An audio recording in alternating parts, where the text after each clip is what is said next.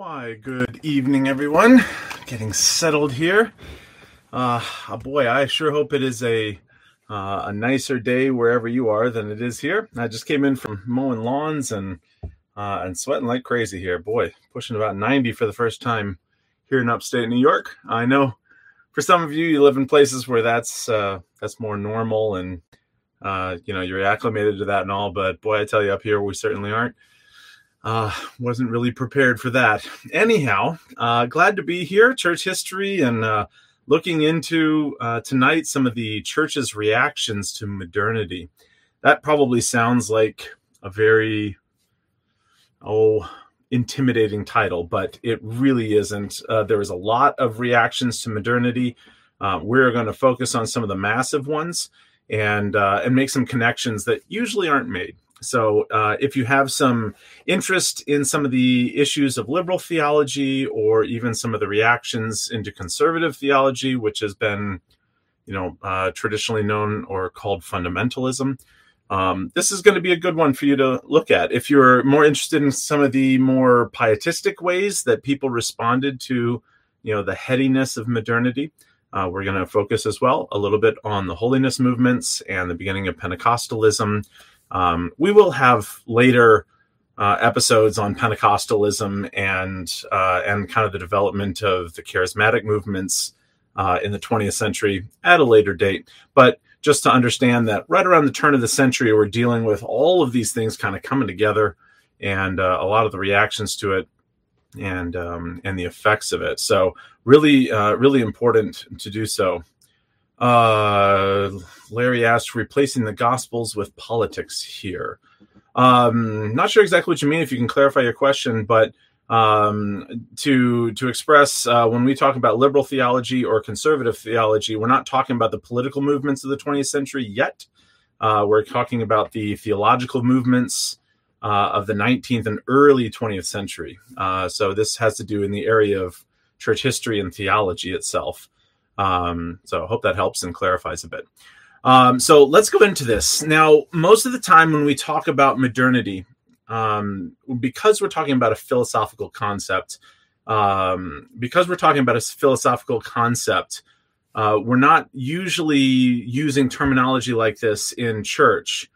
Um, and and the expressions about how the church reacts to um, modernity and how it interacts with philosophy really becomes one of the most uh, significant changes of the past couple hundred years. We're about to go through a whole nother one, uh, and that is the church's reactions to postmodernity, which we will address here in the coming months. Um, but uh, but first, before we really get into all of this, let's kind of talk about modernity, and then we can address how the responses to this uh, works. Uh, liberal theology, for instance, liberal theology uh, accepted modernity uh, on on uh, as a whole. At least a lot of the uh, concepts about this, um, with regards to how it works um, on the philosophical side, and then it can be imported directly onto the theological side of things.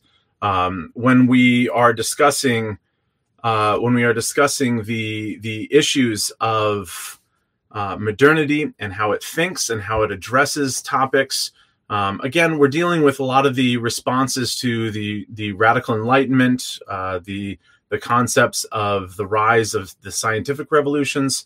Um, you know, the the fronting more of the human experience and the human perspective, uh, even over that of revelation and the the expression of of how God interacts with the world. And so, uh, the rise of scientific uh, rationalism and uh, especially with the the throwing off of any uh, Christian understanding of things uh, in the in the radical Enlightenment, um, modernist philosophy really brought into the world this idea that perhaps we can live without God.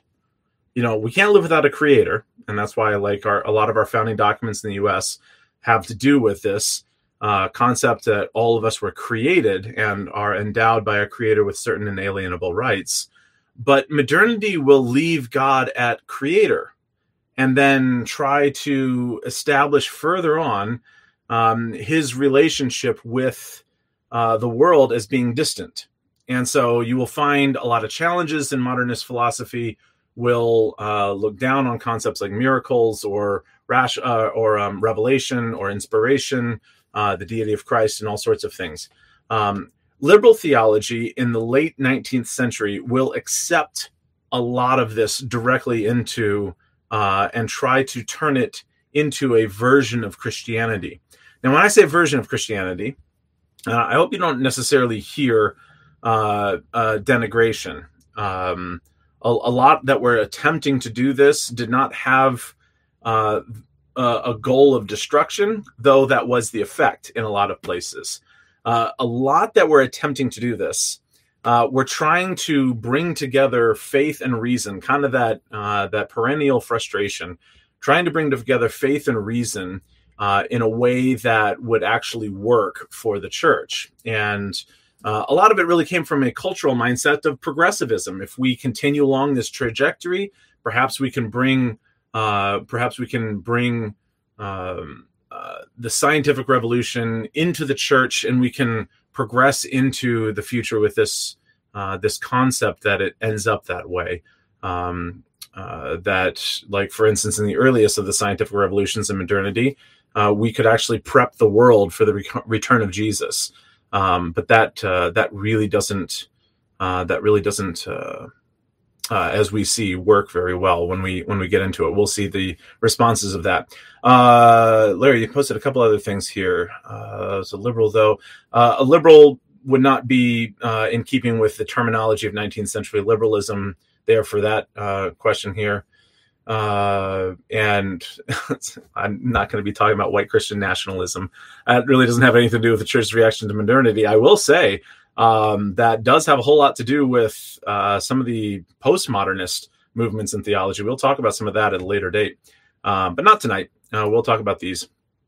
Uh, so, uh, modernity as a whole is trying to address how the world itself actually functions you know is is god actually involved in the smallest things is god involved in uh, in this kind of uh, concept of, of sovereignty and of uh, engaging the the affairs of the world or is he fully removed from this and the natural world just goes along its own um, and so you will see a rise of this not only in areas of theology and philosophy but you'll see a lot of rises of this in areas of economics and geology and biology uh, and and even of even of sociology. And so you'll see a lot of things, uh, a lot of names that'll start to creep up into this that um, that come out of this kind of philosophy of progressivism, this progressive idea about.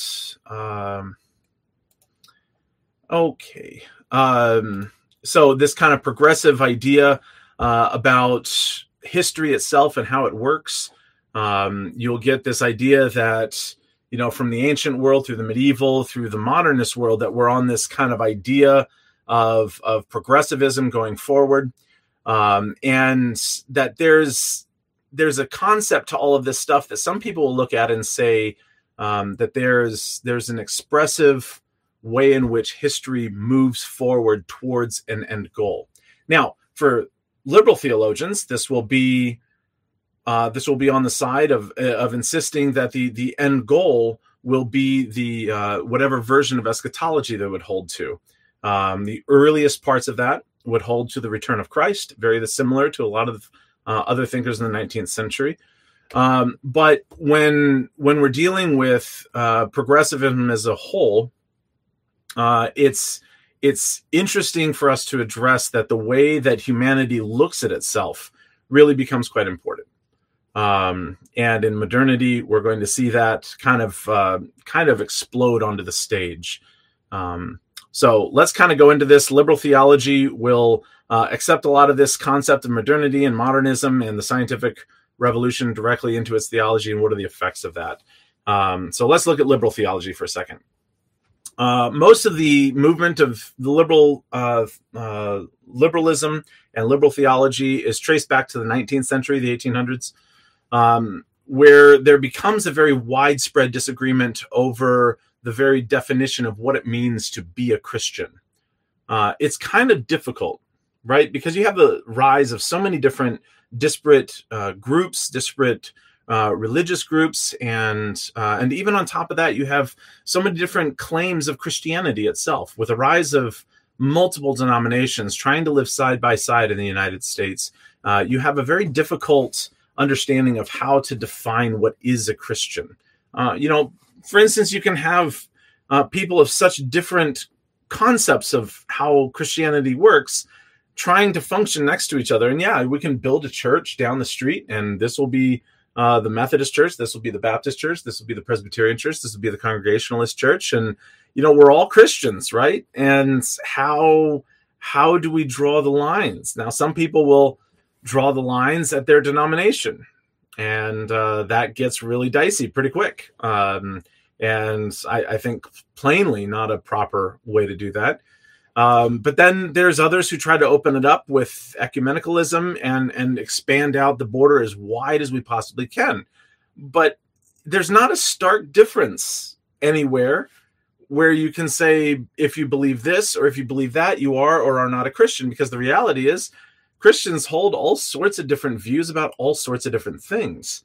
And so when a huge challenge to theology comes up that challenges the core assumptions of the Christian faith, it's very, very hard to start drawing lines because not everybody is on one side or the other. People are not just extremes, people are mixtures uh, of beliefs and mixtures of, of concepts and, and what they've been able to piece together through what they've read or what they've seen and what they appeal to.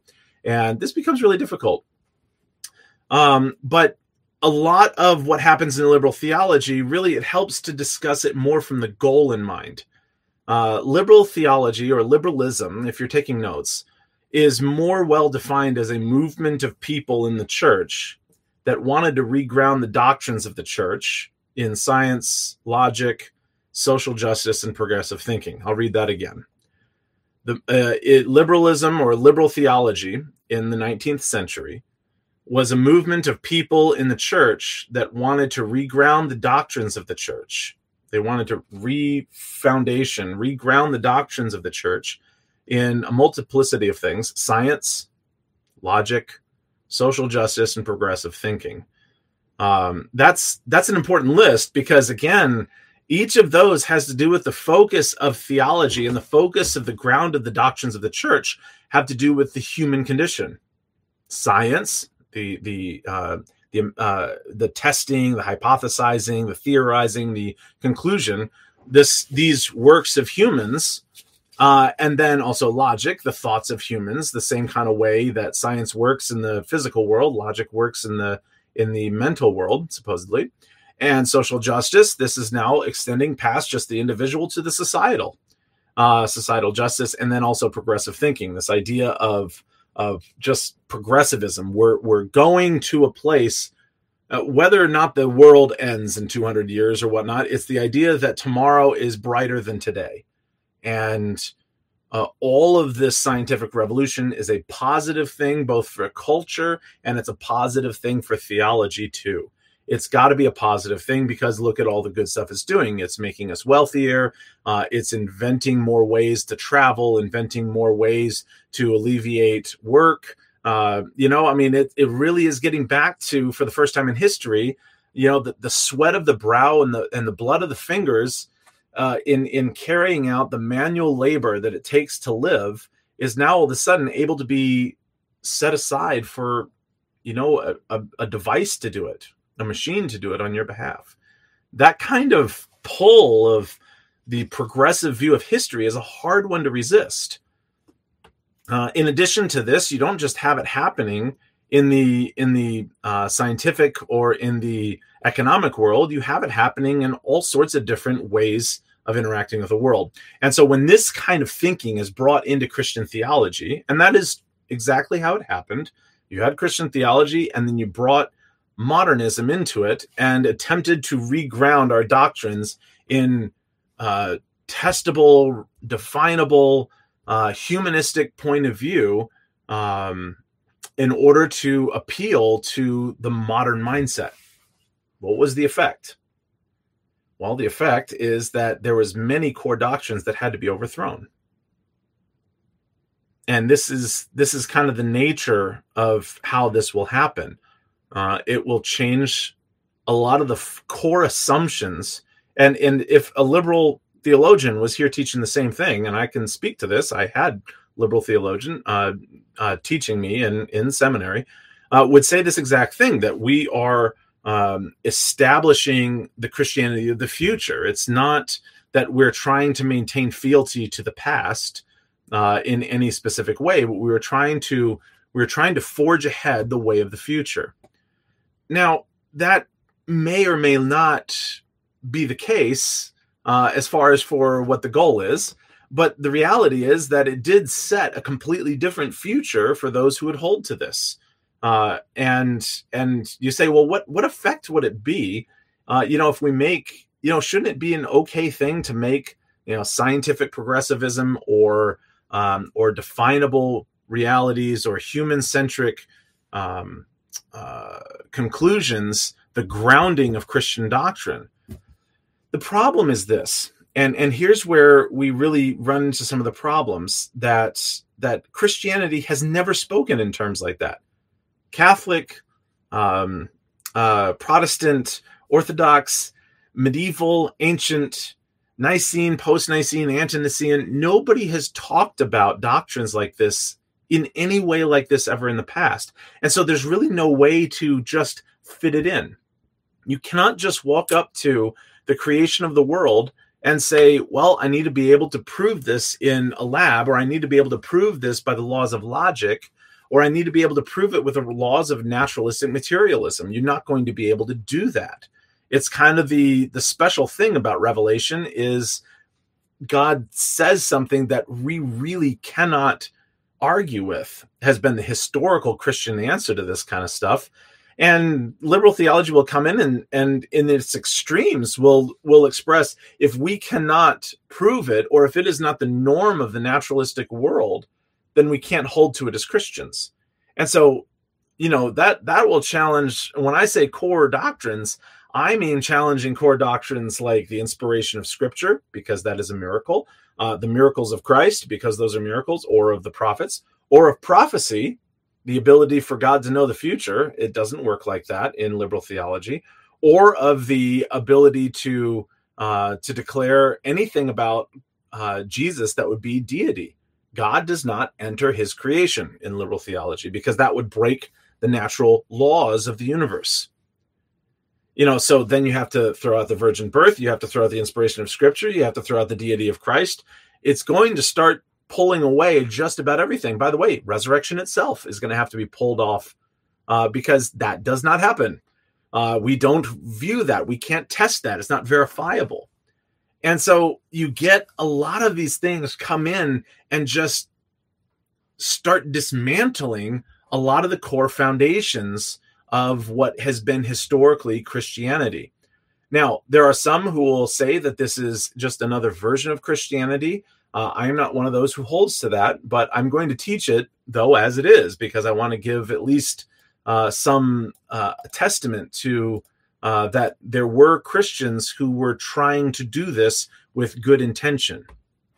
So, and I'm not going to call down on saying, you know, your philosophy, you know, determines whether you're a Christian or not. That would also violate my uh, my understandings of of what it takes to be a Christian. Uh, but I will say that this caused a great deal of harm to the historical understanding of what it means to be a Christian. Um, and it really it really changed the way in which the church saw its role in the world. If society is on an unending quest of progression, that's and then we see that as a good thing, then it really would be the church's job to join that progression wherever society goes. And so, if we're looking at uh, this, can you say, in an odd way, it makes me think of the Gnostics? Oh, that's a good connection see this is this is the thing that a lot of people you're exactly right by the way and um, a lot of the a lot of the earliest parts of the radical enlightenment were charged with that exact issue uh, that you're speaking of the inner light and they would write of themselves in this manner. Uh, so here uh, nerd sidebar for 60 seconds since ken brought this up. Um, in the in the earliest parts of the radical enlightenment and even in the into the enlightenment there was this understanding of the inner light they said of the quakers. They called the holy spirit right? Well a lot of those in the radical enlightenment would look at this and say actually the inner light of man is not the holy spirit. It's not the spark of the divine that the quakers put forward. The inner light is reason. Now that's this that that that that thinking goes straight back to gnosticism. You're exactly right ken. Uh, and so a lot of this will be trying to bring a, a, a version of naturalistic Gnosticism, which is strange because Gnosticism is all about the spiritual. But the way Gnostics interacted in the physical world had much to do also with the effects of modernity. Uh, and there were those who tried to bring this straight into Christianity. And, you know, again, I Gnosticism is not the oldest heresy in the church, but boy, it is the longest lasting. And man, does it show up over and over and over again. It's showing up a lot today as well. Uh, we'll get to that when we talk um, in in the later sections about uh, transgenderism and and things like this, and how the church is trying to react to this. You know, the idea that I am not what my physical self is; I'm what my spiritual concept of myself is. Um, that's just Gnosticism showing up again. But yes, in liberalism, you'll see the earth side of Gnosticism, not the spiritual side, because they'll kind of throw all that off. Uh, but this great divide, this great uh, dualism. Uh, the difference will be that while they see this kind of dualistic idea, they will almost eschew the spiritual as as you know unaffecting anything right now and ground themselves entirely in into the effects of uh, of this dualistic concept. And so um, it will uh, it will confuse so many areas of theology because if you cannot allow for miracles and if you cannot allow for um, the divine to interject into his own creation, uh, you are now left with the scriptures are just a human retelling of what people thought of God. And I have had people that would talk about it this way to me. Um, you know that that that way of thinking about things is going to make you look at the scriptures very differently. So when the scriptures say, do this, do this, do this, and that disagrees with your culture, your progressive concept of history, or whatever the case may be, you don't have any problem throwing that off or or calling Paul a chauvinistic, you know, pig or something like this and just dismissing what scripture says because well, it doesn't match with the progression of history right now. Um, now, in some ways, this uh, kind of helps because people have really deep conversations now about stuff we've never really had a lot of conversations about. Um, but it will really bring into the, the concept of Christians what what is actually our role in the world and who are we anyway? How do we interact with all of this kind of stuff? Um, you will get uh, uh you will get some who will just go so far into this um, in, in, the later years. People like Rauschenbusch, for instance, if you want to look into him a bit, uh, who wrote a book called Christianity and Social Crisis. He argued that individual salvation and repentance from sin and things like this are not really the focus of Christianity at all. That uh, that that has been kind of hijacked, uh, but salvation kind of comes to the collective whole. Um, you know, social justice is, and and salvation is found in the elevation of the poverty stricken. You know, questions of atonement, questions of the Trinity, not really the focus here. You know, um, rather focus on social justice and. Uh, in some ways, in the later years, the overthrowing of historical Christian thought almost entirely, and th- it's it's hard for us to kind of wrap our minds around it a little bit. But the reality is that this was the cultural air of the 19th century. The idea that there's an unmatched unending progression of history that sits in front of us. Uh, and that's that's hard not to imagine. The Industrial Revolution was going on. Uh, so many different things had happened as far as culture was concerned. Uh, there was a lot of people that are starting to argue that we were actually beyond war, that we were at a place where you know we're just having these little skirmishes, and then we'll then we'll be done with it all. Um, and uh, and the turn of the century uh, brought a number of different challenges to to this progressive idea of history and of theology. Um, but in the midst of all of that, you had yet another response to the nature of modernism and how it interacts with the church.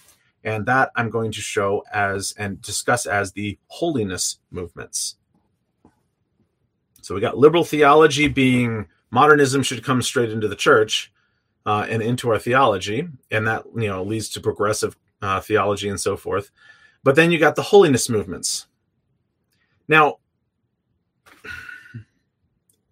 a lot of this will be in reaction to modernity, but it'll also be in reaction to liberal theology, and it will also be in reaction to the very concept of modern uh, modernity, the scientific revolution, and even liberal theology as being uh, very scholastic and heady, right? Uh, you know, there was a, there was not a lot of people that were looking at this and going that that's going to be our ultimate good, right? You know, we're just going to read what all of the theological eggheads have to write, and everything's going to be better. Don't forget, America at this time had a huge history with pietism and uh, and if you don't know what pietism off the top of your head, um, go back to our entire uh, uh, episode on pietism and remind yourself of a lot of this. Um, this this concept of an inner renewal of life and uh, and and things like this. And so you will see people uh, leaving a lot of these more progressive denominations for more holiness movements, restoration movements. Even Quakers had a resurgence at this time as well um, you know they will they will look at all of this and say you know the the head the mind the scientific revolution these things aren't going to bring us you know new life. It's not going to make us more pious. It's not going to make us have this deep connection with god and with grace. And instead maybe we should just look at um, maybe we should just look at our piety. Maybe we should just look at our own holiness um, and and express the the effect of god and how we can know that we belong to God is through our piety, through our good works.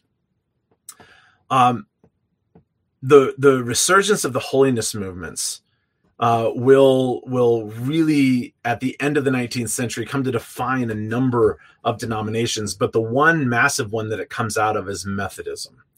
Um, the the first holiness movements all are grounded in Methodism, and again, Methodism uh, hugely saturated with pietism in the in the late 19th century, and so it wouldn't make uh, wouldn't make any of us confused too much that it would certainly ground a lot of this in that.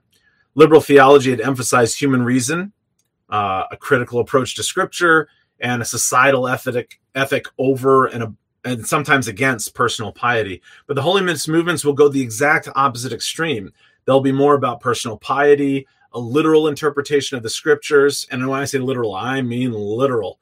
Uh, and religious experience and conversion, right? Uh, you know, a, a come to Jesus kind of moment. You know, this kind of idea that if you can't look back in your past and remember this this extreme experience of conversion, that you know something's wrong. You know, there there has to be this this emotional um, built uh, response into your conversion and not only your conversion but the holiness movements will develop that even further and and say that there's there's actually um, a, a, concept of a second act of grace. This is huge in the holiness mo- uh, movement uh, movements plural. Um, you know and and often it's referred to this idea of complete sanctification um, or or in uh, parlance uh, christian perfectionism. You know, the idea that we would, as Christians, in a second act of grace that's separate from salvation, um, we would reach a moment in our lives where we should be completely devoid of sin. Now, you may look at that, and if you're not from holiness movements or some of these restoration movements, uh, you may look at that with a bit of, you know, have you ever lived as a Christian and figured this out? That that doesn't really comport with reality, um, it's going to be really hard to answer back to that sometimes. It's kind of hard for somebody to come up to you and say, I have experienced this thing that has led me to a state of sinlessness. Haven't you experienced that? And then you answer back and go, Well, no. They say, Well, are you okay with sin? Are you okay with it? Well, I'll pray for you that you know you will you will achieve unto the same thing that I have. Uh, it's it's a very the same kind of elitism that exists in liberal theology with regards to uh, people that don't think very well. Uh, in the holiness movements, you will have an exact replica of that in those who supposedly don't feel very well, those who don't have an emotionalistic uh, religious response to Christ or do not appeal to the emotional uh, concept of you know I I have this this deep abiding personal relationship with Jesus Christ that's that's just as a friend sitting next to me on the park bench. Well, if if you have that, I'm not calling denigration on that, but I am calling denigration on the idea that everyone needs to have that same experience uh, because not everyone does, and in fact, nobody really has been explaining this as the norm for a very long time. And the idea of getting to Christian perfectionism, I'd say honestly, uh, scriptures has a lot to say about that. Um, but this isn't primarily a theology course, church history course. Um, uh, 19th century Methodism will lead to these a lot of these holiness movements, but I'm sure you can hear from some of this that there's overtones with Quakerism and with Anabaptists and with this concept of restore, uh, restorationism, the idea that the church has just been wrong for all these years. And we're going to finally fix it. Now, I will I will put this forward to you. If if you are a part of a movement that looks at all other Christians and say they're all wrong, but we're right, and we finally figured it out after 1900 years, uh, I'm going to go ahead and say you're not sitting in the flow of either the visible or the invisible church. You did not just all of a sudden come and figure all this out, but as a reaction, what is attempting to be one of the reactions against modern uh, modernity?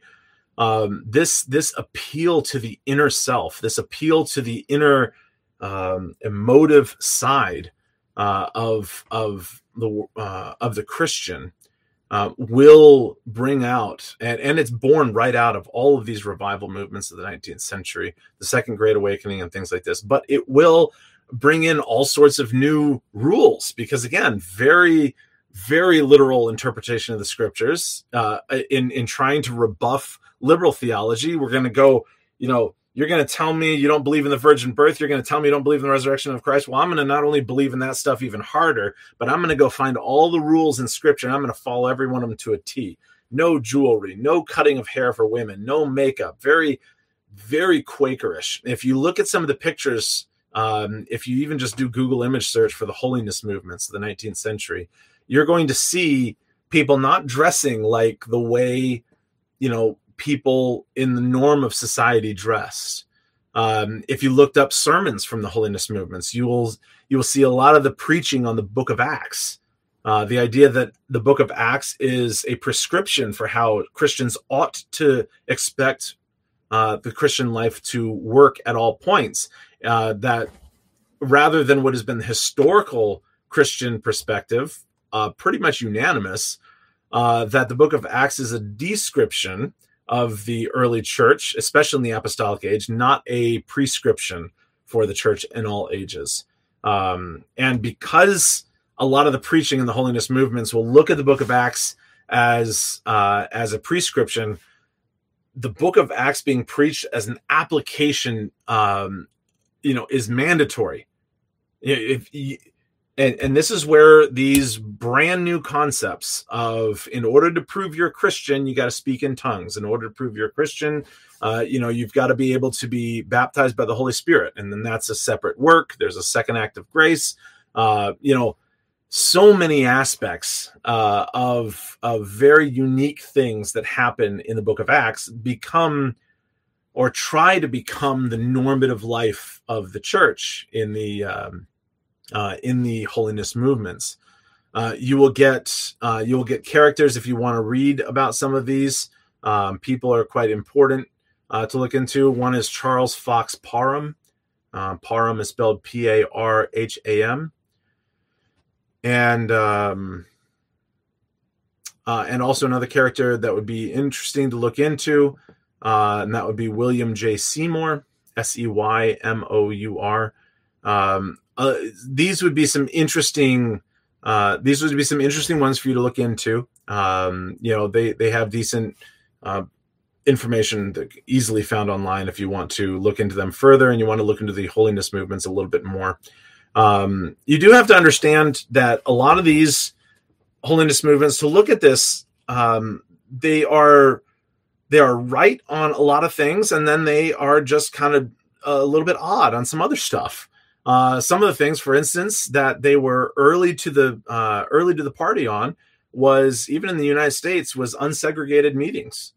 Uh, and a lot of this has to do with its history in Methodism, which was one of the first ones uh, to argue for abolition. And in the late, you know, 1800s, that's not a small thing uh, to be holding unsegregated meetings between blacks and whites, and um, and and specifically uh, these meetings among among uh, poorer people in the U.S., especially out west and in the South. Um, so you really can't, uh, you know, ignore the setting of this either. So uh, the the U.S. in in um, in Reconstructionism and uh, the Jim Crow South and all of these things kind of going on at the same time um, really kind of shows th- there was there was a fight against culture in the holiness movements that um, you know at least for the for the eccentricities of the culture of the time were laudable um, especially for how early a lot of this kind of happened. So um, it does make them shunned by some of the established churches um, because it's just confusing. And established churches with long histories do not look on any normal or any new uh, concept with with favorability. Uh, established churches tend to hate anything that's different than it really quick uh, and take a while to uh, to you know at least to uh, acclimate. let's call it that, right? And so you'll see the the rise of of um, of what is called uh, Pentecostalism. Now, Pentecostalism, uh, again, you can hear the the overtones of the Book of Acts. Pentecost, the the idea that what happened at Pentecost should be normative for the life of the church. This kind of concept of the world should be how we expect church to interact and act. Uh, and so we should expect, right, with the coming of the Holy Spirit, uh, that you speak in tongues. We all speak in tongues because everyone on the day of Pentecost spoke in tongues. Um, and while we will have an entire uh, night on Pentecostalism and charismatic theology and things like this, uh, it is important to at least mention the Azusa Street revival at this point because we're dealing with you know the the new century and uh, and the switch between the 19th century and the 20th century, and that happens in 1906. It's just important to mention here uh, in passing, but we will go into Pentecostalism uh, and some of these characters much more here uh, in the future. But our main focus here is on the fact that these a lot of these movements in the holiness movement, the resurgence in Quakerism, the restoration movements, Pentecostalism, a lot of them are just reacting to modern uh, modernity at the core of who it, what it was, uh, and then it grew into something much more than that uh, later on. Now we come to the biggest reaction to modernity, and that is a full rejection of it. If liberal theology is a full welcoming and open arms of modernism into the church and into theology, then the opposite of that is conservative theology uh, or what has been um, what has been uh, called fundamentalism. It's kind of strange, right? When you call someone a fundamentalist, it, it really holds a lot of denigration, even its own title. But again, just as when I'm referring to liberal theology, I do not mean it in its derogatory meaning uh, to call somebody a fundamentalist. I mean, I had I had a teacher in seminary that man, he would he would be happier if you called him an unbeliever before you call him a fundamentalist. That was just don't you know don't don't ever yeah he would never want to be known as one of those.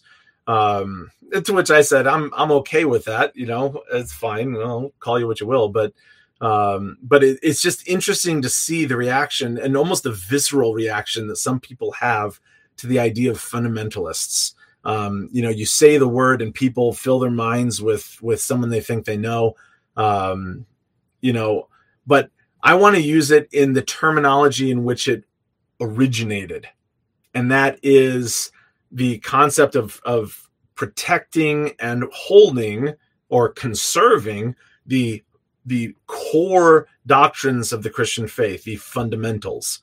Uh, and so this was this was the original concept of a lot of this in the early 20th century is that the modernists if we bring in modern theology straight into Christian theology, it's going to destroy everything and it's going to do it piece by piece. Even if it doesn't do it all at once, it's going to be this slow descent towards uh, having absolutely nothing to do with Christianity at all. In fact, there was a cartoon, a very famous cartoon. I have it on my screen, but because I'm I'm technologically illiterate when it comes to streaming, uh, and because uh, because podcasts don't have any visual aspect, go look it up somewhere. Uh, it is a cartoon, just a, a one panel cartoon called "The Descent of the Modernists," and it is it is a picture of people walking down this staircase that starts at Christianity and uh, as you go down the staircase, each stair is a different doctrine that's affected by modernity, all the way down to the ground floor, which is atheism. And so I, I want you to just kind of see this because it's from this time period and trying to uh, explain how conservative theology is going to resist every single one of these. Uh, and if you see this kind of start, you start at Christianity in this cartoon, and so this is this is their vi- vision of themselves, what things they're protecting. It starts at Christianity. It goes to the first step. The Bible is not infallible. And then it goes to the next one. Therefore, man is not made in God's image, and there's no miracles. And then the next steps all deal with Jesus. There's no virgin birth, then, which means there's no deity of Christ, which means there's no atonement, which means there's no resurrection, which means agnosticism is really where we sit and the next step is atheism is where we will end up whether you agree with all that or not is irrelevant. Whether i agree with all that or not is irrelevant. This is the view of conservative theology about itself. What it has towards uh, the view of what modernity's threat has towards christianity is not just an alternate philosophy that maybe we can bring in. What they viewed as if you bring this, it is a poison to everything that makes Christianity true. Uh, Charles, you ask a question. Would you consider the onward and upward trend of sinlessness a conservative pietism? Uh, pietism? I'd say any hyper introspective holiness would fall under the broad net of pietism. A lot of introspective holiness. Okay, so that's that's a really nerdy question. Uh, I like it. Uh, a lot of hyper introspective holiness would fall under the broad net of pietism. Yes, um, not all of it. Obviously, uh, you have you have outside of pietism, you have people like Luther, you have people like Augustine. There's there's a there is a a large history uh, in Christian thinking about introspective holiness. Um, but I would say definitely, I, I think that's an important uh, clarifier on their hyper introspective holiness would fall under the broad net of pietism. Yes, um, your first question is Would you consider the onward and upward trend to, to sinlessness a conservative pietism? Maybe you could rephrase that question a little bit um, because I don't want to answer it wrong. And I think I'm misunderstanding what you're meaning by that. So if you could rephrase that question, that would be helpful. Um, conservatism, at least conservative theology, at its core is a reactionary movement. It is a reaction against liberalism.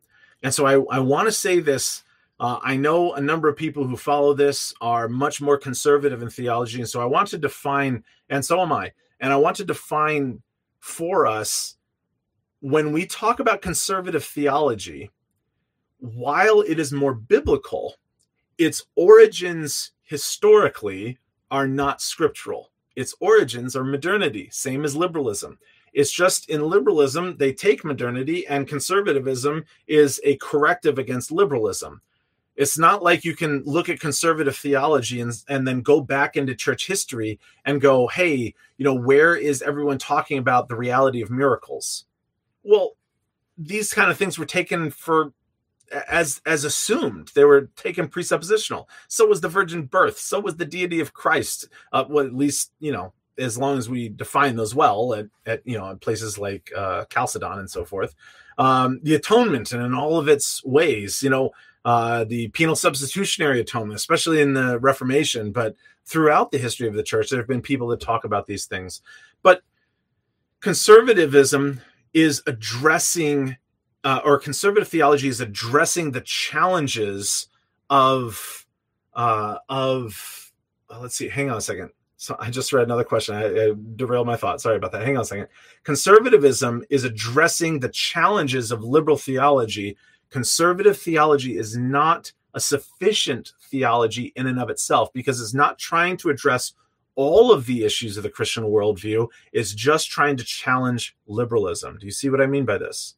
And so you will see that there is an overcorrection on the conservative side of things where we only pay attention to those areas that the liberal theologians challenged, and we really do not expand into the other areas that often at all. And so you will find people in the conservative movements that will say, forget it, throw out all the creeds, throw out everything else, no creed but the Bible, no creed but Christ, you know, and and trying to like oversimplify the issues because, well, let's just get Christ right, let's just get, you know, our anthropology right, and let's just get that the Bible is true, and then that's good enough. Uh, but as you know, throughout the history of Christianity, that's not good enough. You, you, there's so many other things that Christian theology addresses here. Uh, Ken, here's the question. I was uh, interestingly, the person on the bottom step of the cartoon you mentioned looks a lot like Freud. That is interesting, isn't it? not going to talk about exactly why that is. Uh, you will also notice if you're looking at that cartoon, the guy at the top is dressed in a beautiful suit. You know, it looks like it's you know just uh, all dressed and pressed and then you've got uh, kind of a clerical long sleeve outfit, and then the guy at the bottom is wearing uh, something that would be much more akin to a scholastic um, professor uh, teaching in a university somewhere. And so none of this was drawn accidentally. That's uh, there's there's a lot to be said for that. Um, so here's here's the reality of this liberalism and conservatism inside denominations this was not one denomination holds to the conservative stuff and another denomination holds to the liberal stuff. This was bifurcating inter uh, inside uh, or internal denominational splits. And so you this is this is the kind of the crazy thing about this time period in history is what has happened before is you will get this state church and that state church and they can go to war against each other and people really kind of expect that when it came to the United States, now we go, okay, so all these things that have their history in different state churches or in, you know, separating out from those state churches, whatever, we can live next to each other, just be able to not war between the denominations. But now we find that the war is brought inside the denominations. How do we handle that? How do we handle the idea that inside our denominations, we have people who both hold to the scriptures are true and inspired, and others who hold to them as the works of humankind and not inspired. Or those who hold to miracles and those who don't. Those who hold that Jesus was born of a virgin miraculously by the Holy Spirit, and those who don't. And and it's going to affect everything because when you when you have a bifurcation like this inside of a single church, the question goes, what is this church's relationship to society? Because on the liberal theologian side of it, you're going to say there's a progressivism to society that we need to join. You know, so whatever whatever issue of the day, whatever order of the day, whatever is going on in society, that must be our burden as well. But then you'll have on the conservative side that'll go, um, my answer is no, because that's the conservative's job to everything the liberal says is no.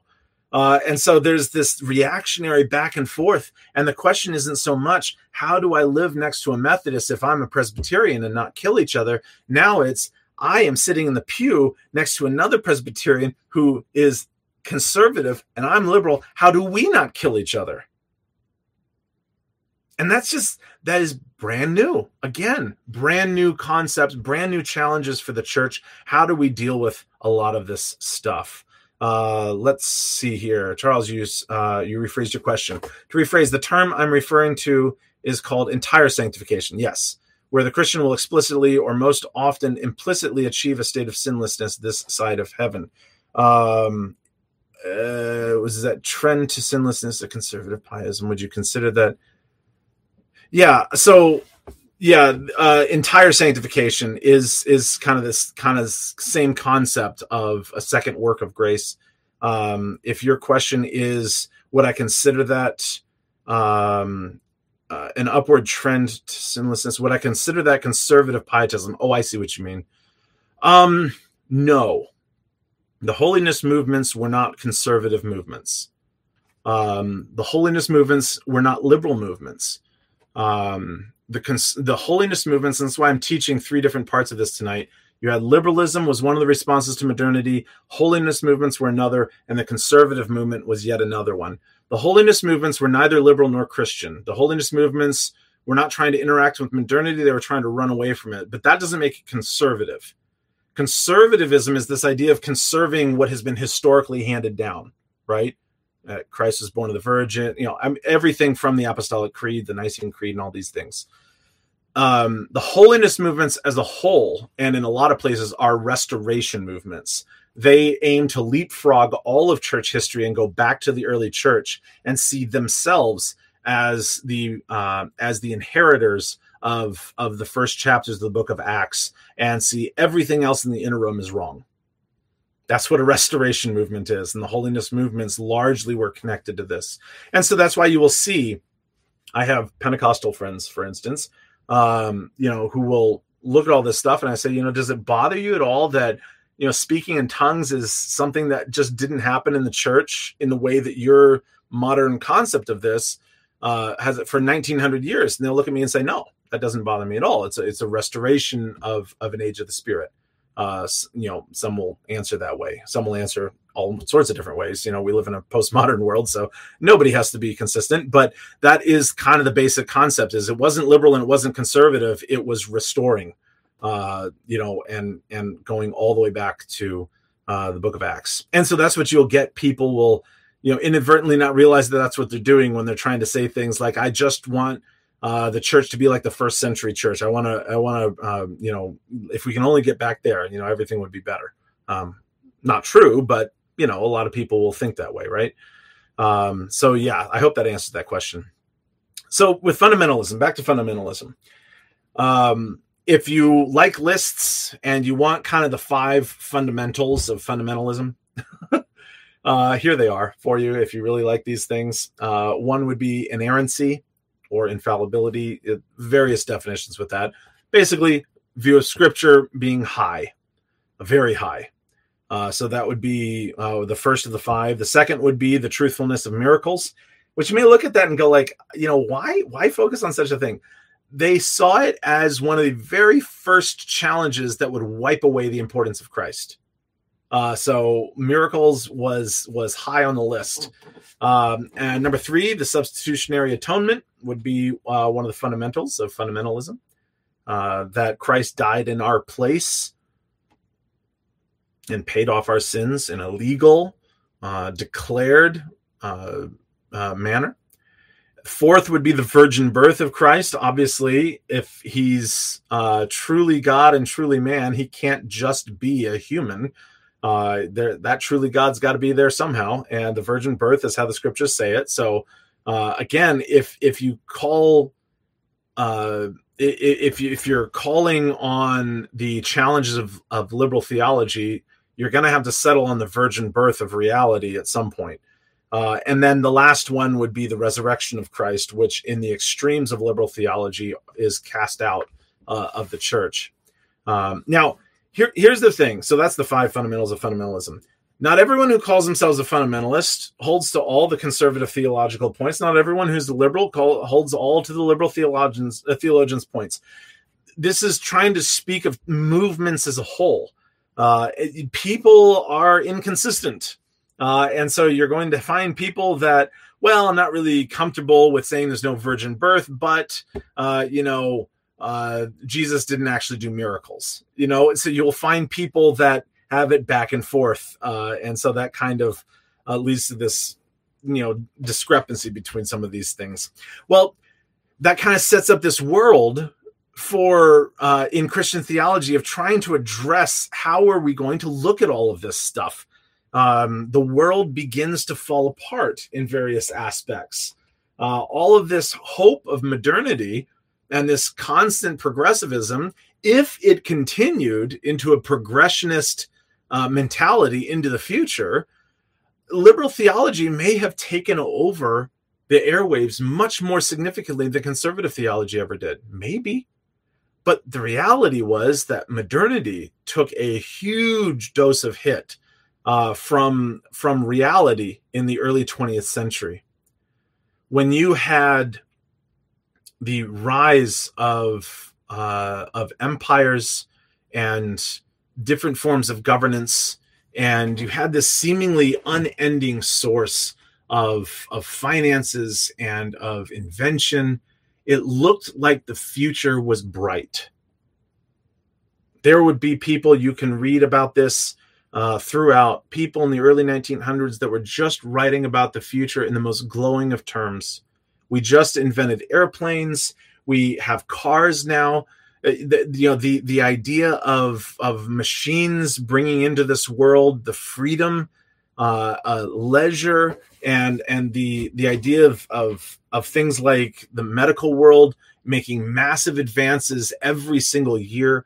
Um, we are moving from the start of the 1800s from bloodletting all the way to the 1900s, where we have advanced germ theory and genetics.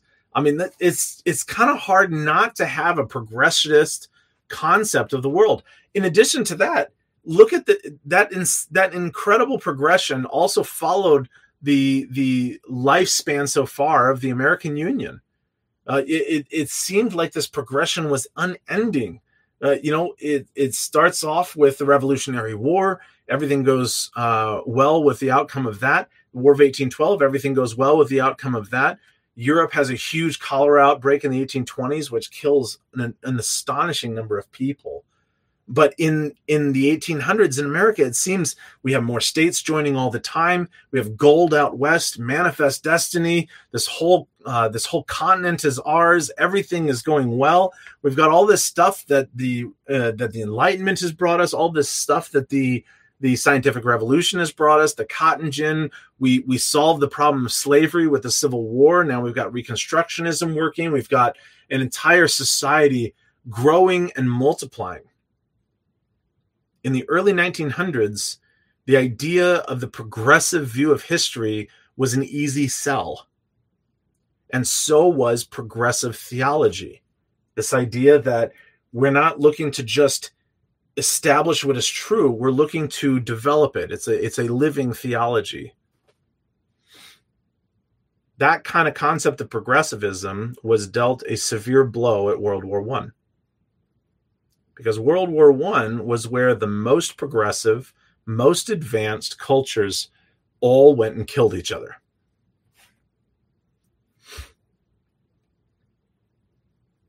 Throughout history, the church had been largely involved, and the church in its various ways, whether Orthodox or Catholic or Protestant, had been largely involved with the wars of the world.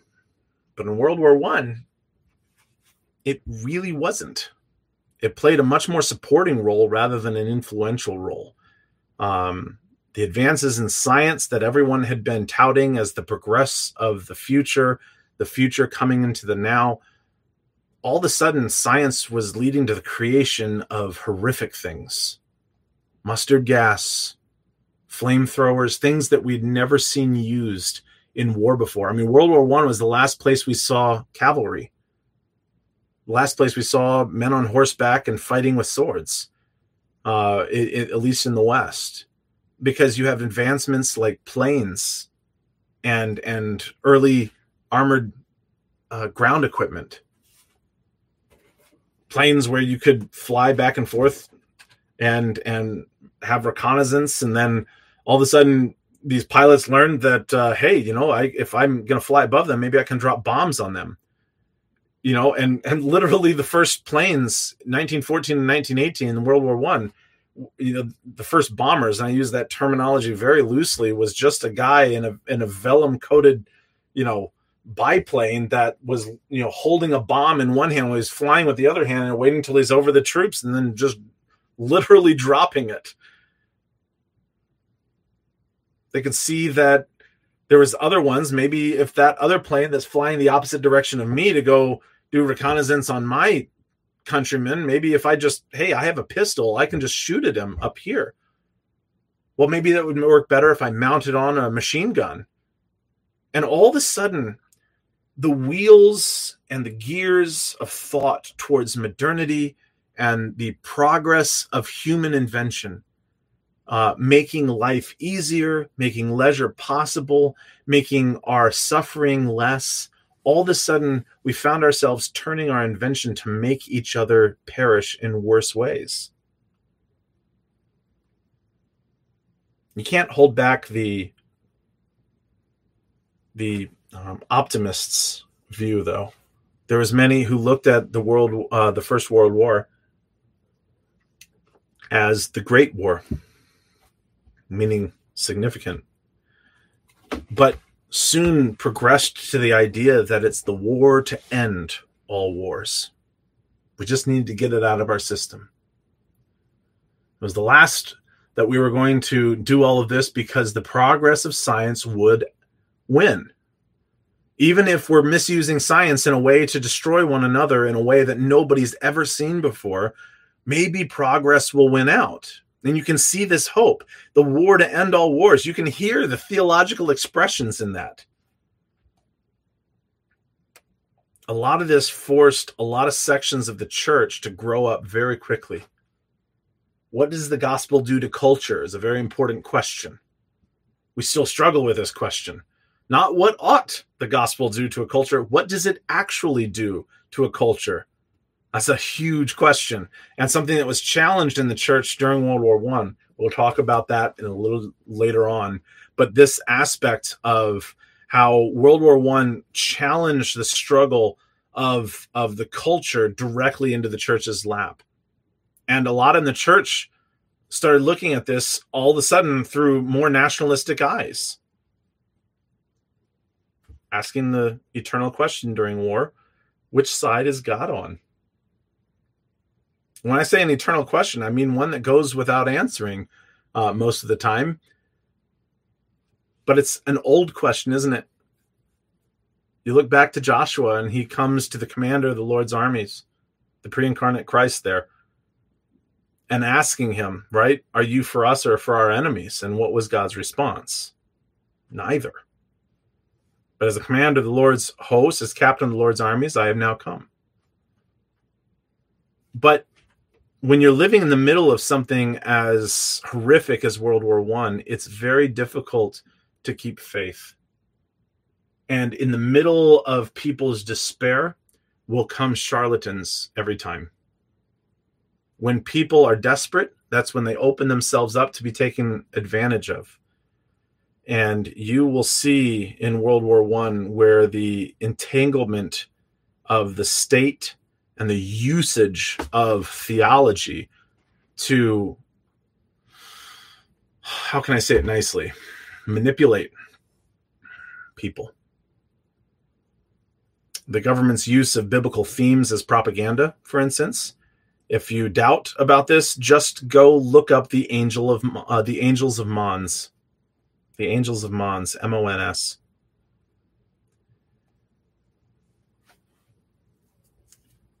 The use of, of biblical themes as propaganda, the idea that God is secretly for us and now we're making it known to you. Um, you know, we can settle the question. The government can settle the question of which side is God on.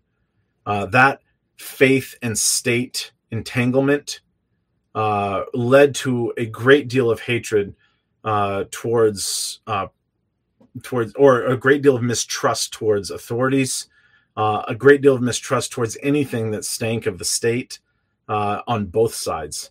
But I will say this: one of the effects of this uh, towards the end of World War One was because a great deal of liberal theology was coming out of Germany at the time a hatred towards German higher criticism and even Germans as a people uh, began to be part of the American concept and welcomed straight into the church. The idea of this level of propaganda actually worked to a lot of people. If, if the government can solve for us by telling us about angels that are defending our good boys overseas, uh, and and they can use stories like this to fabricate um, uh, uh, almost a patriotic pietism. uh, you can you can see the concept welling in people's minds. Maybe good Christians ought to enlist. If you're going to be a good Christian, maybe that's your relationship to your culture. In fact, that certainly would be right, because being a good Christian will lead one to being a good American. Well, it's not far of a jump to say on the other side then that being a good American means it leads you to being a good Christian. There is uh, a great deal of this that people tend to forget in history. Um, for instance, uh, in in the middle of all of this, uh, you know, for, we forget kind of our own history pretty quick sometimes. So, uh, just a little bit of history on this. This uh, our Pledge of Allegiance in the United States. Um, most of us are very familiar with it. Say it in school all the time but that's not the original one from this time period. The original one from this time period was an unofficial one, um, and then it became uh, official a little bit later on in a different format. But what a lot of people were having as as this kind of uh, concept is that they pledged themselves not to a flag specifically, but to read the the original uh, Pledge of Allegiance from 1887 to 1923 will kind of show it to you a bit. Uh, from 1887 to 1923, the Pledge of Allegiance for most people would have been we give our heads and hearts to God and our country, one country, one language, one flag. Unquote.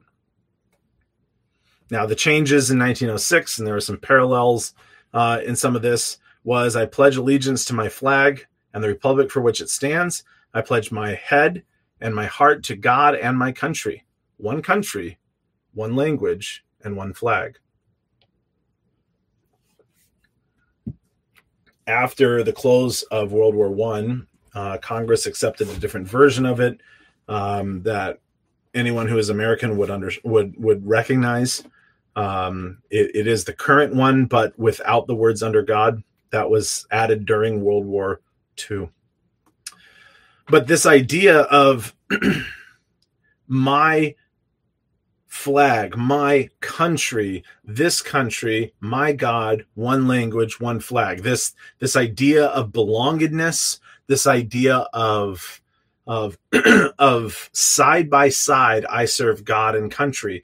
Even if that means my view of god is completely different than the guy i'm fighting next to we're both americans. We both serve god and we both probably have very different concept about who god is. But we'll pray together before we go and defeat those whom god is obviously against even if we don't agree on everything. It's one of these ways that american christians or, or americans um, to probably put it um, a more specific way, tried to wrestle with this idea of of how is it we live next to one another, even if we disagree on the uh, core tenets of Christianity. And so you'll get a very laissez faire attitude towards theology, towards being specific about theology.